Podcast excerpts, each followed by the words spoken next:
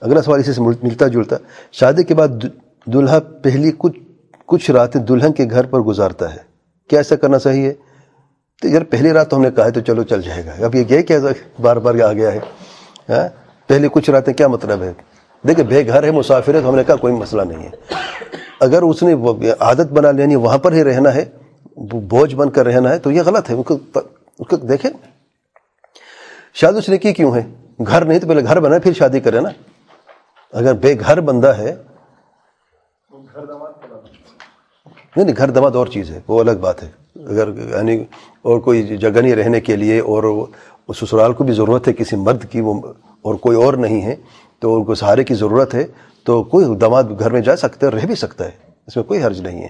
اسے لوگ گھر دماد کہیں، اس کو لوگ مذاق کریں کچھ بھی کہیں، تو اس میں کوئی حرج نہیں۔ ہم یہ بات کریں کہ یہ دیکھیں، شادی کی پہلی کچھ رات، پہلی ایک رات تھی، ایک سہاگ رات، پہلی رات۔ اب اگلی کچھ راتیں بھی۔ اور اگلے پتہ نہیں سوال یہ تو نہیں اگلا سوال کہ بس ادھر ہی ڈیرا جما دینا ہے۔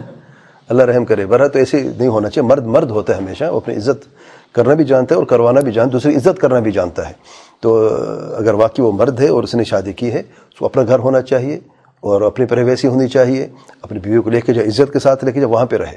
نہ کہ کسی کے گھر میں جا کے خود وہاں پہ، بغیر کسی وجہ کے، بغیر کسی مقصد، بغیر کسی ضرورت کے کسی پہ بوجھ بنے۔